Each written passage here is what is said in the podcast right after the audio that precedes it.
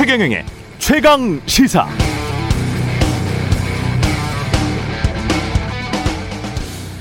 어제 문재인 대통령 취임 4주년 연설에서 경제라는 단어 43번 나왔습니다.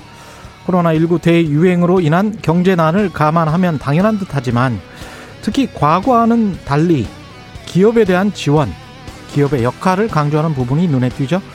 일자리 회복에 정책적 역량을 집중하겠고 무엇보다 양질의 민간 일자리 창출에 주안점을 두겠다. 민간 일자리. 특히 기업과의 소통을 강화해서 민간 일자리 창출 기반을 확대해 나가겠다. 기업들까지 힘을 보탠 전방위적 노력으로 우리 국민 두 배 분량의 백신을 확보할 수 있었다. 민간 일자리 창출을 위해서 기업과 함께 하고 싶다는 뜻이고 이번 백신 확보에 기업들이 힘을 보탰다는 사실을 명시한 게 두드러집니다.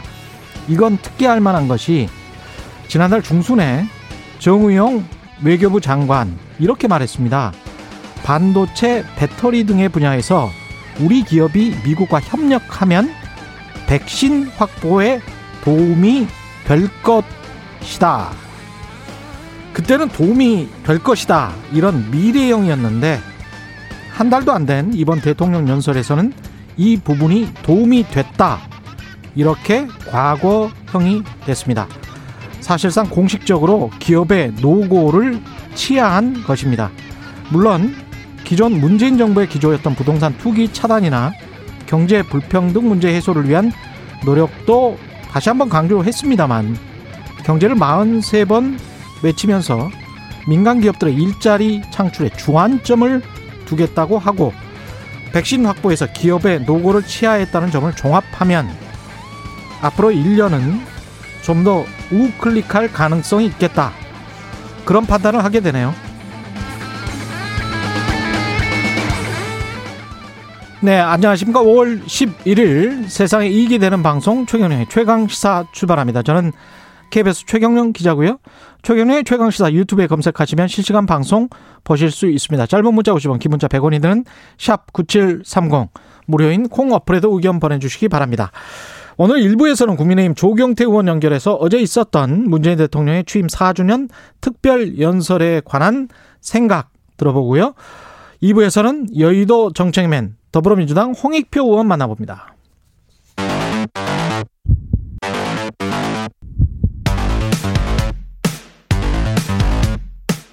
오늘 아침 가장 뜨거운 뉴스 뉴스 unboxing 네, 뉴스 unboxing 시작합니다. 민동기 기자, 한겨레 신문 하어영 기자 나와 있습니다. 안녕하십니까? 안녕하십니까? 안녕하세요. 예. 어떤 분이 KS 리라는 분이 댓글에서 좌클릭한 적은 있나요? 이런 이런 댓글을 보내주셨네요. 예. 참 그렇습니다. 이쪽에서는 좌클릭한 적은 있나? 네. 저쪽에서는 기업에 이제까지 적대적이었던 거 아닌가? 음. 뭐 그렇게 평가를 하고 있는 것 같고요. 오늘 뉴스 언박싱은 뭐 한, 어제도 그랬는데 예. 한네개 다섯 개 정도 예. 아이템을 많이 풀어보는 걸로 생각을 하겠습니다. 그 문재인 대통령 4주년 기자회견 뭐 어떤 게 주안점이었습니까? 많은 얘기를 했는데요. 예, 부동산 예. 그 문제와 관련해서 지난 4년 동안의 부동산 정책 실패를 인정하면서 사과를 했습니다. 예. 그러니까 가장 아쉬웠던 게 부동산 문제였다고 얘기를 했고요. 음. LH 파문을 언급을 하면서 지난 재보궐 선거를 통해서 정말 죽비를 맞고 정신이 번쩍 들 만한 그런 심판을 받았다. 예. 잘 쓰지 않는 그런 표현을 써서 눈길을 끌었고요. 음. 그러면서 앞으로 실수, 실수요자 부담을 완화하는 다양한 정책적 지원을 확대해 나가겠다 이렇게 얘기를 했는데 완화하는 네. 예. 언론들의 해석은 지금 여권에서 무주택자에 대한 대출 규제 완화라든가 음. 1주택자에 대한 재산세 감면 예. 논의를 하고 있지 않습니까? 예. 이걸 염두에 둔 것이다 이렇게 해석을 하고 있습니다. 인사청문회 이야기도 좀 했고. 예. 예. 음. 부적격 인사라고 지금 야당에서 어, 표현하고 비판하는 그 장관 후보자들은 임혜수 과학기술정보통신부 장관 후보, 어, 박준영 후보 어, 해양수산부입니다. 노영욱 국토교통부 장관 후보자인데요. 예. 이 후보자를 두고서 야당에서 반대한다고 해서 검증 실패라고 생각하지는 않는다라고 일단 원칙적인 입장을 밝혔습니다. 예. 어, 이것에 대해서는 일종의 가이드라인 아니냐. 음. 라는 비판도 있었는데요. 음. 특히나 이제 그 야당을 중심으로 해서 어, 비판이 나왔습니다. 그런데 이제 그, 어, 문 대통령의 예, 이런 말들은 좀 해석이 필요합니다. 뭐 어제 그, 그 서명수 의원 그렇죠, 그렇죠. 예. 해석이 좀 필요한데요. 예, 서명수 발끈했죠. 네, 일단 예. 원칙적인 측면을 밝힌 음. 건 맞고요. 음. 다음에 그 청와대 관계자가 이것을 해석을 했습니다. 예. 어떻게 이야기했냐면요. 대통령은 인사청문회 제도에 대한 평소에 본인의 생각 이것은 그 후보자들에 대한 입장도 마찬가지인 것 같습니다. 본인의 음. 생각을 말한 것이고 회견에서 새 후보자를 언급한 건 완전한 지지를 보낸 것이라고 한 방향으로 해석할 일이 아니다. 음. 완전한 지지로 볼 수는 없다라고 네. 청와대 관계자가 해석을 해줬거든요. 그렇다고 봤을 때는 이 문재인 대통령의 이런 입장이 세 명을 강행하겠다라고 해석하는 것만은 아니다. 해석하는 것이 맞지는 않다라고 보여집니다. 근데 어제 그 민주당 의총이 있었거든요. 예. 비공개로 진행이 됐는데 음. 원래는 그 민주당 내에서 한두 명 정도는 좀 낙마가 불가피하다 이런 의견도 분명히 있었어요. 그렇습니다. 예. 예. 그런데 어제 기자회견 이후에 민주당 의총에서 아, 국민 눈높이와 맞지 않다는 의견을 낸 사람은 굉장히 극소수인 것으로 지금 알려지고 있습니다. 그러니까 기류가 음. 약간 변했다는 그런 얘기인데요. 예. 일단 뭐 그 민주당 지도부가 의총이 끝나고 나서 청와대에 여러 의견이 있었다는 점을 전달을 하겠다 이런 입장을 밝혔습니다. 그러니까 기자회견 이후에 이제 비공개 의총이 있었거든요. 의총이 있었던 거죠. 네. 대통령 야, 기자회견 후에. 그래서 약간 기류가 좀 달라졌다라는 그런 평가가 나오고 있고요. 음. 지금 민주당 지도부가 적격 부적격을 놓고 최종 결단을 하지 않고 다시 공을 청와대로 돌렸다 이런 평가도 나오고 있습니다. 좀 더 지켜봐야 될 것 같고요. 그 아직 확정된 건 아닌 것 같고 백신 관련해서도 언급이 있었습니다. 어. 뭐 백신에 관련돼서는 일단 예. 그 아쉬움을 밝혔습니다. 그러니까 음. 좀더 접종이 빨랐다면 어땠을까 하는 아쉬움이 있는 것도 사실이다라고 이야기하면서요. 그 백신 늑, 늑장 대처 논란에 대한 본인의 솔직한 이야기를 했는데요. 음. 뭐 이런 이야기도 했습니다. 우리가 백신 개발국도 아니고 예. 대규모 선투자를 할 수 있었 없었던 예. 어, 우리 형편에서 계획대로 차질 없이 접종을 진행하고 있는 것 음. 이것에 대해서는 좀 정당한 평가를 받아야 한다. 뭐 이렇게 이야기하면서요. 어 애초에 계획되었던 그 로드맵보다 조금 더 당길 수 있다라는 자신감을 피력하기도 했습니다. 음. 근데 어제 진짜 재밌었던 거는 예. 문자 폭탄 질문이 나왔거든요. 문자 폭탄 이야기도 했죠. 예. 근데 예. 이제 자신을 지지하는 분들일수록 예의를 갖춰서 상대를 배려하고 보다 공감받고 지지받을 수 있는 방식으로 문자를 보내주실 것을 간곡히 당부드린다. 저를 지지하는 분들일수록 네. 이런 모딩이 있었습니다. 그렇습니다. 예. 예. 이렇게 얘기를 하면서도 음. 그 정치하는 분들이 보다 여유 있는 마음으로 바라봐도 된다. 또 이런 얘기를 했습니다. 네. 그러니까 좀 여러 가지 좀 재밌는 발언인 것 같습니다. 근데 원, 어떻게 보면 원칙적이고 근데 네. 이제 4년 전과 비교하면 많이 달라진 거죠. 네. 그렇죠. 네, 뭐 방점이 예전 같으면 뒤에 찍혔을 것 같아요. 예. 그러니까 네. 여유 있는 마음으로 정치인들이 바라봐라는 방점이 찍혔는데 음. 이번 같은 경우에는 어 예의에 찍히는 것 같습니다. 그렇죠. 나를 예, 예, 그렇게 그런 것 같아요. 같습니다. 네. 예. 그때는 양념이었잖아요. 예. 이거는 뭐 양념으로 볼 수도 있는 것 아니냐 네. 정치에 그래서 뭐 별로 대수롭지 않은 걸로 생각을 했는데 네. 이 워딩이 저를 지지하는 분들일수록 예의를 갖춰 상대를 배려하고 어떤 지지 받을 수 있는 방식으로 보내주실 것을 간곡히 당부드린다. 네. 이거는 어, 문재인 대통령 지지자들에 대한 분명한 메시지인 것 같습니다. 음. 예.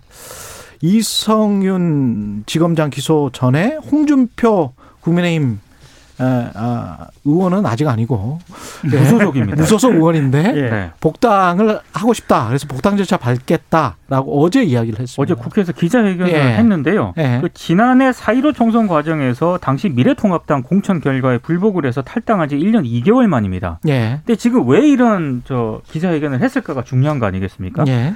일단 자신의 복당에 우호적인 환경이 조성이 됐다 이렇게 판단을 한 것 같아요.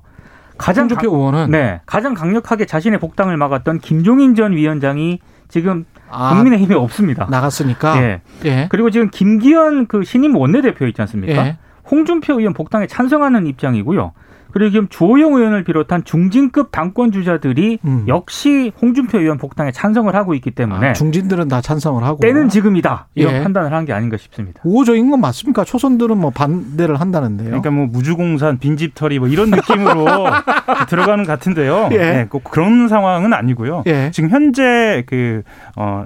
그 당의 상황이 음. 20, 30대를 중심으로 해서 지지세를 넓혀가고 있는 상황이기 때문에 홍준표 의원이 입성한다는 것 자체가 음. 지금까지 싸우는 중도층에 대한 이미지를 도로 한국당으로 가져갈 수 있지 않느냐라는 초선 의원들의 이야기도 나오고 있습니다. 다만 음. 어떤 상징성은 보이냐면요.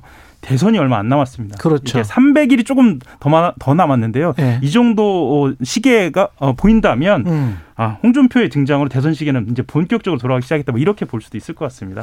그렇죠. 정권 교체와 국가 정상화를 위해 하나의 미랄이 될 것 이렇게 이제 말한 것 보면 정권 교체 그 대선 후보로 다시 한번 해보겠다는 그러니까 윤석열 이야기인 것 같기도 합니다. 예. 윤석열 전 총장을 제외하고요. 음. 국민의힘, 그러니까 지금 무소속이긴 하지만 예. 전에 이제 국민의힘 의원이었다는 점을 감안했을 때그 음.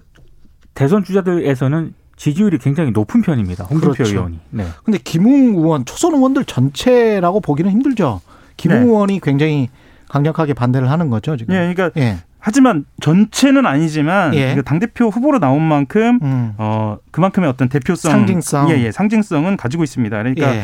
어 김웅 의원 같은 경우에는 당원들이 홍 의원 복당을 원하지 않을 것이다 이렇게 이야기하면서 음. 당의 몇몇 리더가 흉금의 말을 하다가 아, 막 하다가 음. 선거를 망친 경우가 많았다라고 얘기하 면서 예. 홍 의원의 어떤 그 강성 이미지 있잖아요. 예. 그런 말들 예. 워낙 말을 잘하기도 하지만 예. 말을 잘하는 사람이 또 실수가 또 잦은 법이기도 하니까요. 예. 그런 이야기들을 좀 어, 언급한 것 같습니다. 지금 홍준표 의원하고 예. 김웅 의원은 음. 어, 굉장히 좀 설전이 좀 너무 에스컬레이터가 되고 있는 것 예. 같습니다. 많이 많이 상승하고 있죠. 네. 검사 선후배 사이이기 때문에 네. 뭐 약간의 A를 갖출 것 같기는 한데 그런 것 같지도 않습니다. 아, 좀 많이 네. 나가고 있습니다. 예. 그런데요. 그러니까 김종인 네. 전 위원장 말대로 좀 세게 붙는 것 같아요. 네네. 예. 근데 홍준표 의원 입장과 예. 김웅 의원 입장 둘 다 이 상황은 나쁘지는 않습니다. 나쁘지 않다. 예. 그러니까 음. 홍준표 의원이 입성하는 차원에서 초선 의원 정도가 자기한테 말을 음. 걸어주는 것. 음. 그런 이거를 정리하고 들어가는 모양도 나쁘지 않고요. 아. 금 의원 같은 경우에도 홍준표 의원하고 상대가 된다라고 본인의 무게감을 높이는 것. 아. 그런 둘 다 지금 일종의 약속 대련으로 보이기도 합니다. 아, 염화 시중으로 짰나? 어, 예. 수사심의위 검찰 수사심의위는 이성윤 지검장 기소하는 게 낫겠다 이렇게 의견을 냈죠. 그러니까 지금 수사를 중단하고 기소해야 한다 이렇게 의견을 냈고요. 예. 어, 이 지검장 같은 경우에는 지금 원래 기소가 되면은 이 처음으로 현직 신분의 이제 피의자 신분의 서울 현직 중앙지검장이 되는 그런 셈인데요. 음. 앞으로 어떻게 되는 게 가장 관심 아니겠습니까? 예. 원래 이성윤 그, 지검장이 예, 예. 김호수 검찰총장 후보자가 만약에 취임 이후 취임을 하게 됐을 때요. 6월로 이제 검찰 인사가 예정이 돼 있었거든요. 음. 그때 서울지검장 자리에서 밀려날 가능성이 크다는 게 언론들의 해석입니다. 예. 왜냐하면 기소가 되지 않았을 때 유임이 되거나 뭐 대검 차장 검사로 승진하지 않겠느냐라는 그런 예상이 나왔는데 음. 지금 피고인 신분으로 검찰의 요직을 맡기는 것은 지금 정권 차원에서 좀 부담이 되지 않겠느냐 이런 해석이 나오고 있거든요. 음. 그래서 그렇죠. 예. 예. 언론들의 해석은 좀 굉장히 좀 부정적입니다. 예. 네. 아무래도 만약 기소까지 돼버리면 중앙지검장이 네. 현직을 유지할 수 있겠어요? 그러니까 또 기소가 된 이후에는 스스로 퇴직도 못 합니다. 아, 그렇죠. 네, 네. 네. 그러니까 그 검찰이 이제 통상 기소된 검사에 대해서 음. 징계를 청구를 하는데요. 음. 그 해당 검사가 어 사표를 내는 경우에 중징계 사유가 있으면 징계를 청구를 해야 합니다. 그러니까 사표를 예. 수리하지 않고요. 예. 그런 곤란한 상황에 처할 수도 있기 때문에요. 음. 아마 뭐 이런 차원에서 이성윤 지검장의 거취는 좀 어, 짐작할 수 있지 않을까 싶습니다. 예. 공수처 1호 사건 마지막으로 조희연 교육감 특별 채용 의혹 사건 이게 공수처 1호 사건이 됐네요.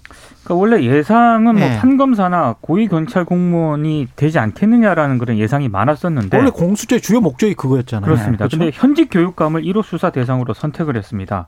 이게 무슨 사건이냐면은요. 예. 조 의원 이게 지금 지난달에 감사원이 감사 보고서를 공개를 했는데 이 보고서에 따르면 조의원 교육감이 2018년 7월에서 8월 사이에 해직교사 5명을 특정을 해서 관련 부서의 특별 채용을 검토 추진하라고 지시를 합니다. 예. 근데 원래는 그 채용 업무를 담당하는 부교육감하고 음. 담당 국과장이 있었는데 이 사람들이 반대를 하거든요. 예. 반대를 하니까 이들을 채용 업무에서 배제를 했다라고 합니다. 아. 그러니까 이런 과정을 거쳐서 결국 이 다섯 명이 중등 교사로 특별 채용이 됐는데 예. 이 다섯 명 가운데 한 명이 조희연 교육감의 공동선거관리위원장을 맡았던 정교조 간부 출신이고요. 예. 그래서 감사원이 지난달에 조희연 교육감을 국가공무원법 위반 혐의로 경찰에 고발을 했고 음. 결국 이 사건이 이제 공수처 1호 사건이 된 상황이 된 겁니다. 조희연 교육감은 뭐라고 하는 거예요? 그거는 그러니까, 교육감의 고난이다?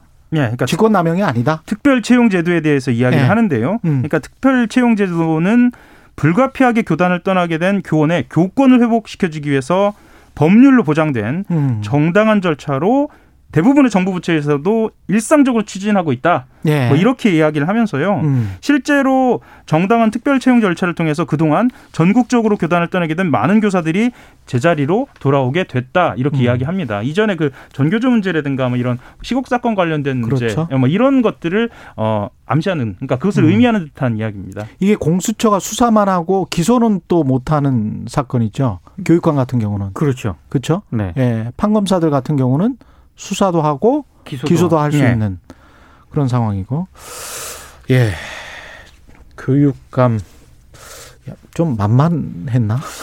그 글쎄요. 실제로 직권남용 권리행사 방해 예. 같은 경우에는 예. 어 어떻게 해석하느냐에 따라 어떻게 판단하느냐에 그렇죠. 따라 수사가 어떻게 진행되느냐에 따라서 또 상황이 달라지기 때문에요. 이게 만약에 또 가서 기소를 못 한다거나 예. 무죄가 되면 또 공수처 입장에서는 1호 사건인데 네, 또 난감해지는 상황이 되는 무안해지는 그런 상황이잖아요. 그렇습니다. 예. 뉴스 unboxing 민동기 기자 한겨레 신문 하어영 기자였습니다. 고맙습니다. 고맙습니다. KBS 라디오 최경련의 최강시사 듣고 계신 지금 시각은 7시 37분입니다.